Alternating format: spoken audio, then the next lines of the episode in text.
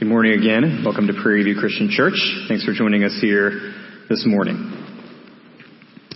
So last week we began reading the Apostle Paul's letter to the church in the city of Colossae.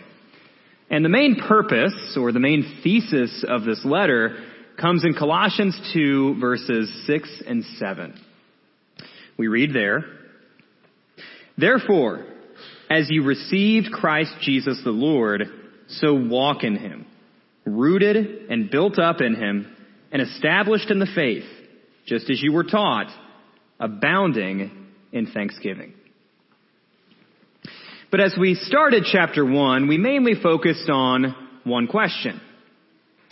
How do we become healthy, mature, and fruitful trees in terms of our faith? Well, first, we must be deeply rooted in the knowledge of who Jesus is.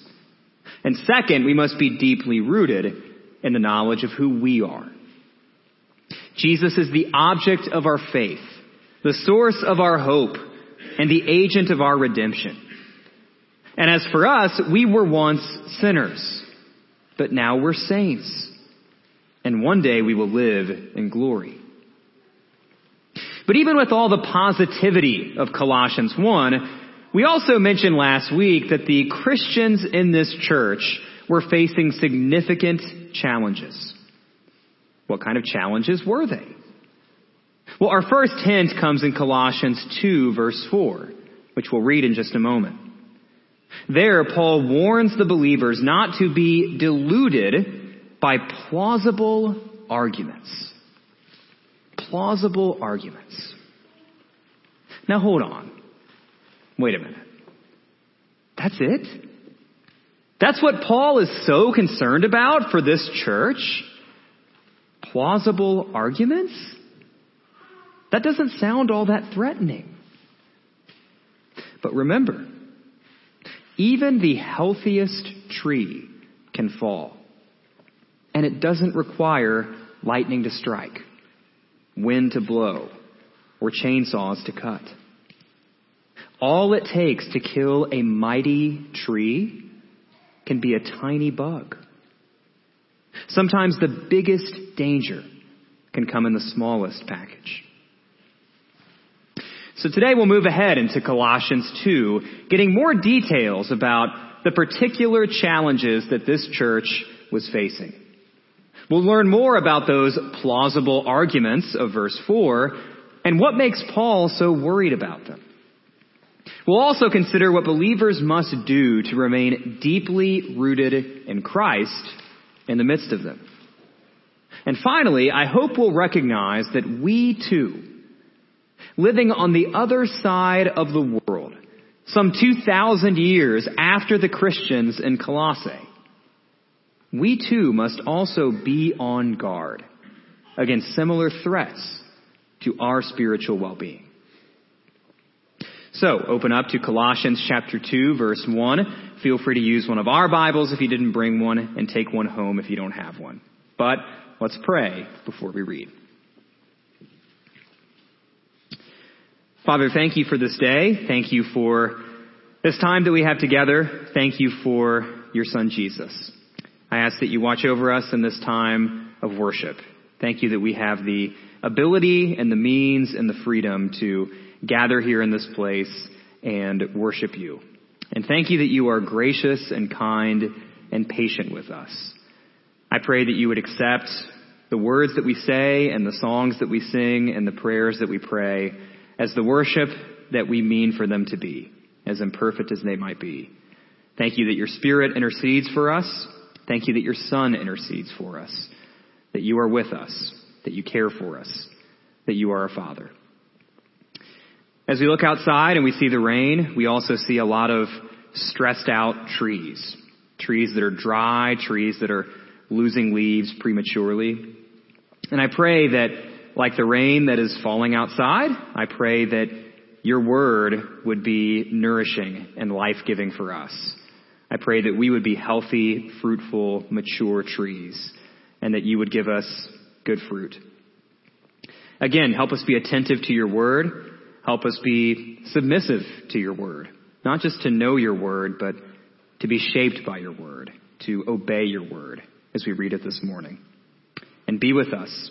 Help us be faithful in this world that you've put us in. Help us be rooted in Christ. We love you. We worship you. We ask this all in Christ's name. Amen. Well, let's start in Colossians chapter 2, verse 1. Paul writes, For I want you to know how great a struggle I have for you and for those at Laodicea and for all who have not seen me face to face, that their hearts may be encouraged, being knit together in love, to reach all the riches of full assurance of understanding and the knowledge of God's mystery, which is Christ, in whom are hidden all the treasures of wisdom and knowledge. I say this in order that no one may delude you with plausible arguments. For though I am absent in body, yet I am with you in spirit, rejoicing to see your good order and the firmness of your faith in Christ. Therefore, as you receive Christ Jesus the Lord, so walk in him, rooted and built up in him and established in the faith, just as you were taught, abounding in thanksgiving. Paul made some pretty mind-blowing claims about Jesus last week. Back in Colossians 1, 15 through 20, he said that Jesus is the image of the invisible God. The one who created all things, was before all things, and holds everything together. He called Jesus the head of the church, the firstborn of the dead, the one who reconciles all things by the blood of his cross. It's pretty audacious stuff, isn't it? Well, here, Paul says something just as amazing. Look again at verse 3. Paul says that all the treasures of wisdom and knowledge are found in Christ. Think about that. All the treasures of wisdom and knowledge are found in Christ. Like we said last week, everything revolves around Jesus. And in the eternal scheme of things, everything you will ever need and everything worth having is found in Christ. That's a bold statement, isn't it? Now, Paul reiterates the greatness of Jesus because apparently some Christians in Colossae were tempted to look elsewhere for wisdom and knowledge. Where were they looking? That's where those plausible arguments from verse 4 come into play. One commentator translates that phrase as fine sounding words. Another says fancy talk. I might go with something like catchy slogans. But the main point is this. There are some believers in this church who are tempted to look to someone or something other than Christ for the things that only Christ can provide. And that's a major problem. Because as we'll see in a moment, while those supposedly plausible arguments may seem impressive at first, they ring hollow in the end. So that's why Paul brings the Colossians' attention and our attention back to Jesus as we read. If everything revolves around him, if all the treasures of wisdom and knowledge are found in Christ, why go anywhere else? Instead, walk in Him. Be rooted, built up, and established in Him. Remember what you've already been taught and be thankful for it rather than falling for the latest and greatest rhetoric. Don't tear up the roots that you've put down in Christ. Plant them even deeper if you want to be a healthy, mature, and fruitful tree. Because all the treasures of wisdom and knowledge are found in Him. A couple of Sundays ago, we did a brief overview of Proverbs. That book of the Bible filled with short, memorable, but profound statements of wisdom. And here are a few proverbs that aren't found in scripture, but may still have some truth to them. In fact, I kind of like to live by them a lot of the time. Number one, don't fix what's not broken. Number two, the grass isn't always greener on the other side. And then number three, don't mess with a good thing. Now, how might those proverbs apply to Colossians 2? Well, Jesus isn't just not broken. He's the only thing that works in eternity. Jesus isn't just green grass that's better than some other patch. He's the ultimate place of life and rest. And Jesus isn't just one good thing you shouldn't mess with. He's the best thing. So why would the Christians in Colossae, and why would Christians like us ever be tempted to plant our roots somewhere else? Is it because we get restless? Is it because we get discouraged? Is it because we feel pressure from the world, the flesh, and the devil? Now, those all may be true. But I suspect that more than anything else, we may be tempted to uproot ourselves from Christ and put down roots somewhere else because we simply forget how good Jesus is. We become ungrateful for who he is and what he has done on our behalf. So may Paul's words about Jesus, both back in chapter 1 and here in chapter 2, remind us of his greatness so that we abound in thanksgiving for him rather than playing the field and looking for something else entirely or attempting to supplement him. Don't try to find another path. Keep walking in Christ Jesus the Lord. Let's pick up in verse 8. Paul continues. See to it that no one takes you captive by philosophy and empty deceit, according to human tradition, according to the elemental spirits of the world, and not according to Christ. Now jump down to verse 16. Paul says there, Therefore let no one pass judgment on you in questions of food and drink, or with regard to a festival, or a new moon, or a Sabbath. These are a shadow of the things to come, but the substance belongs to Christ. Let no one disqualify you, insisting on asceticism and worship of angels, going on in detail about visions, puffed up without reason by his sensuous mind, and not holding fast to the head from whom the whole body, nourished and knit together through its joints and ligaments, grows with a growth that is from God. These verses help us get a better handle on what makes up the plausible arguments Paul warns about in verse 4. In verse 8, we see the word philosophy, which literally means love of wisdom. Now, isn't wisdom a good thing? That's what we said in our sermon on the book of Proverbs. Well, it depends. As we mentioned in that sermon, the Bible teaches us about true wisdom that comes from God and faulty wisdom that comes from somewhere else. One kind of wisdom is in accord with the good, holy, all-powerful God. But the other is in accord with human tradition and the fallen world. It's that second kind of wisdom that the Colossians are flirting with.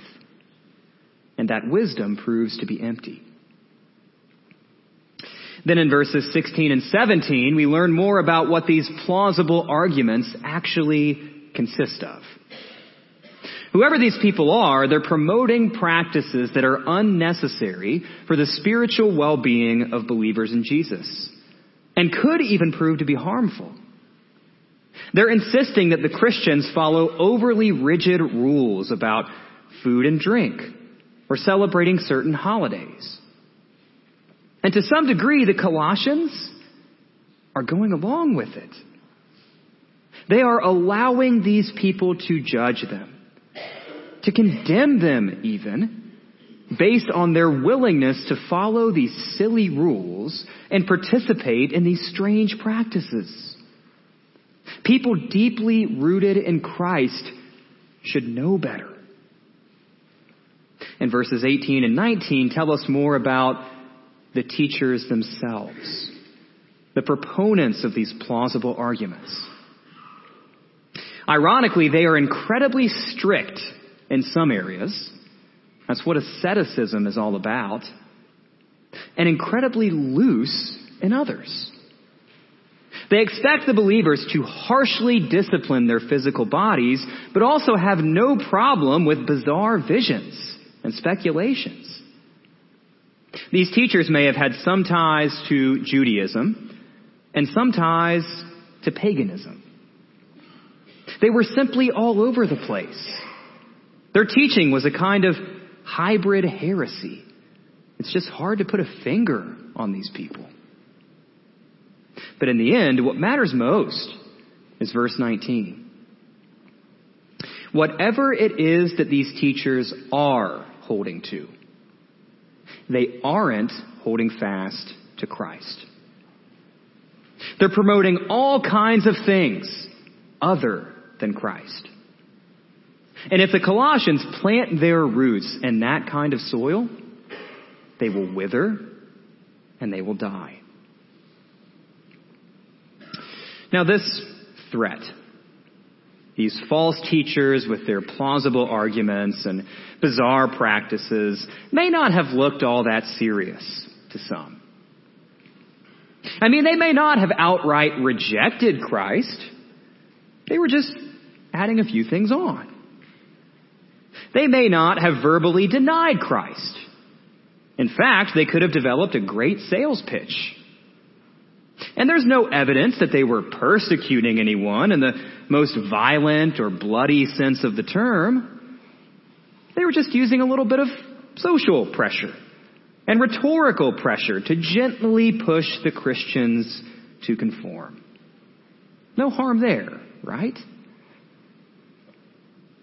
Well, you can't be deeply rooted in both Christ and the world.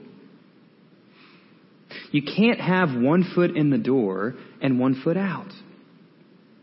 If you try to reconcile the two, the wisdom and the knowledge that is only found in Christ and the plausible arguments of the world, you will inevitably end up compromising the first.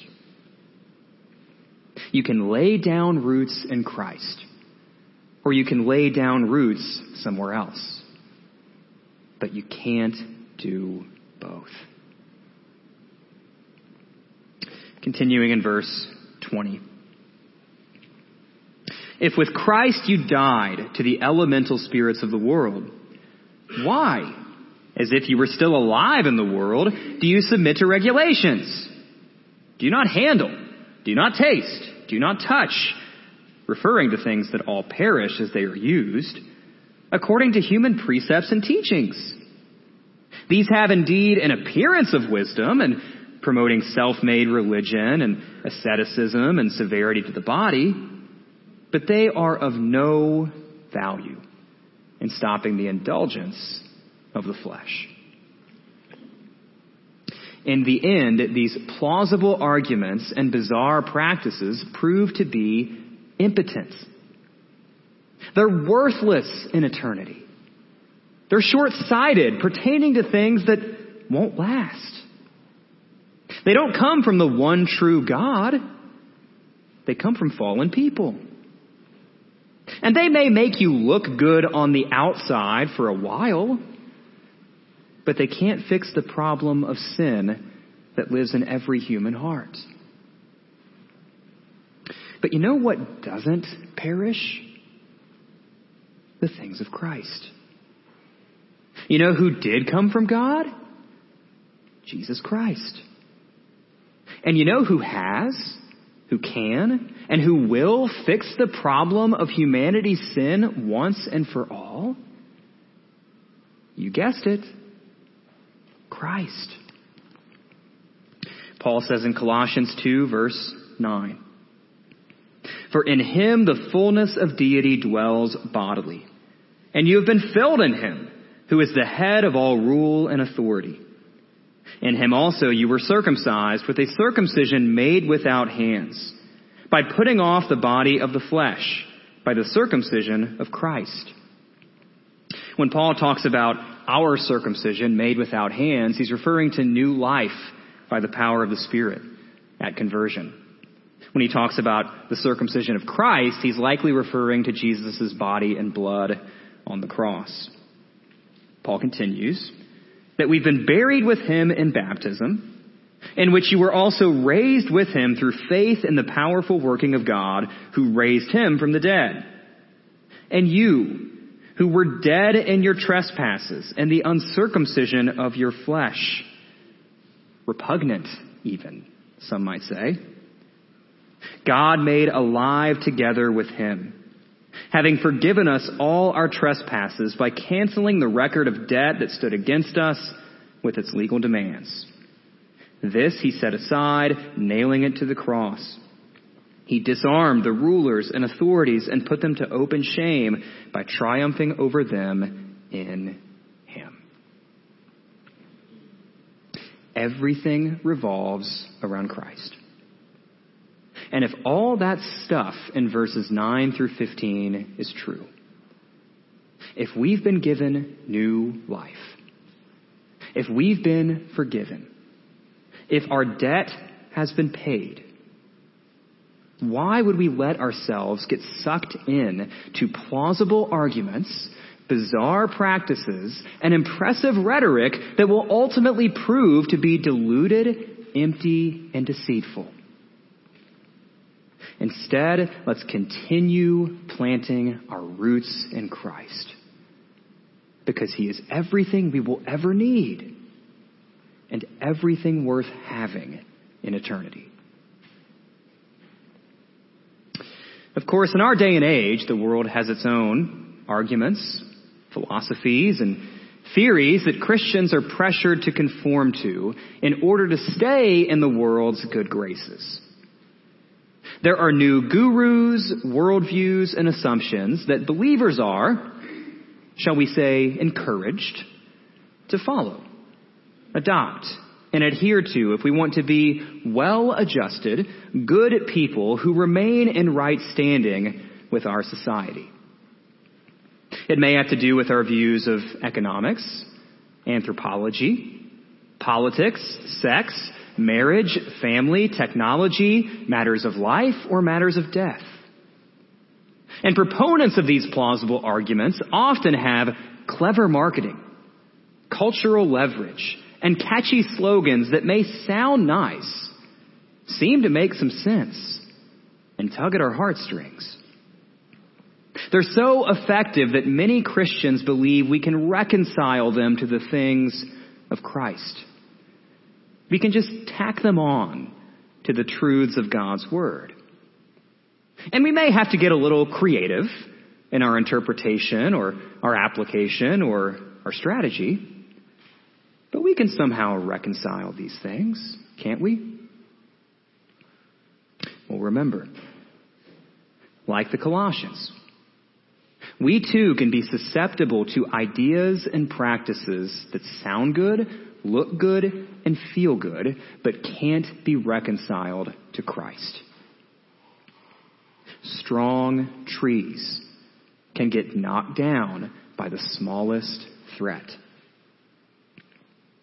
So when we're forced to choose between Jesus and any other alternative, which may already happen more than we think it does, walk in Him. Don't be taken captive. Or worse, surrender. Don't let others condemn you for not playing their game or jumping through their hoops.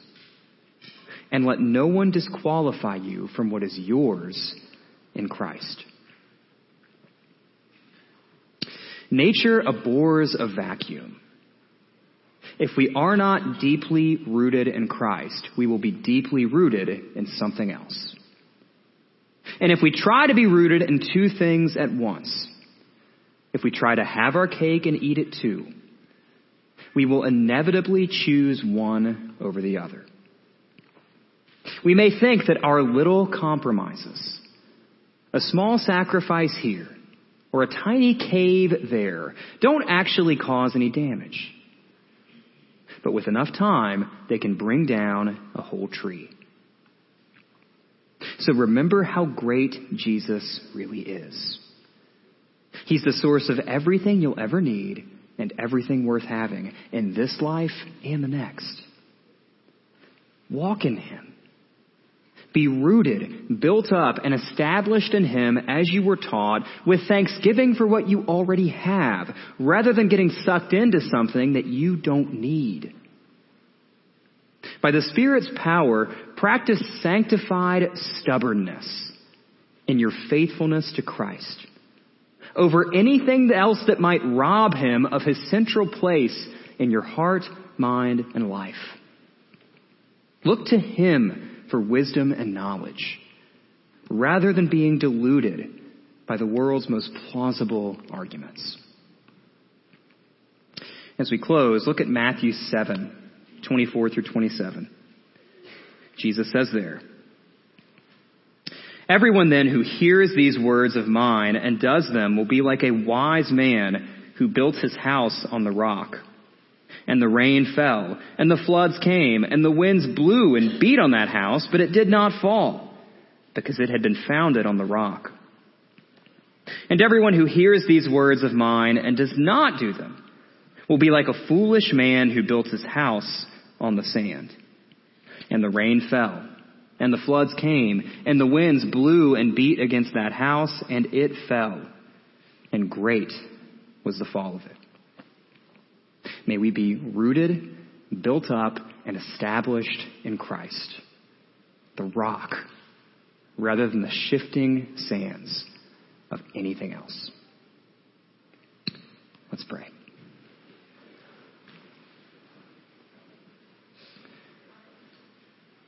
Father, thank you for this day. Thank you for this time that we have together. Thank you for your son, Jesus.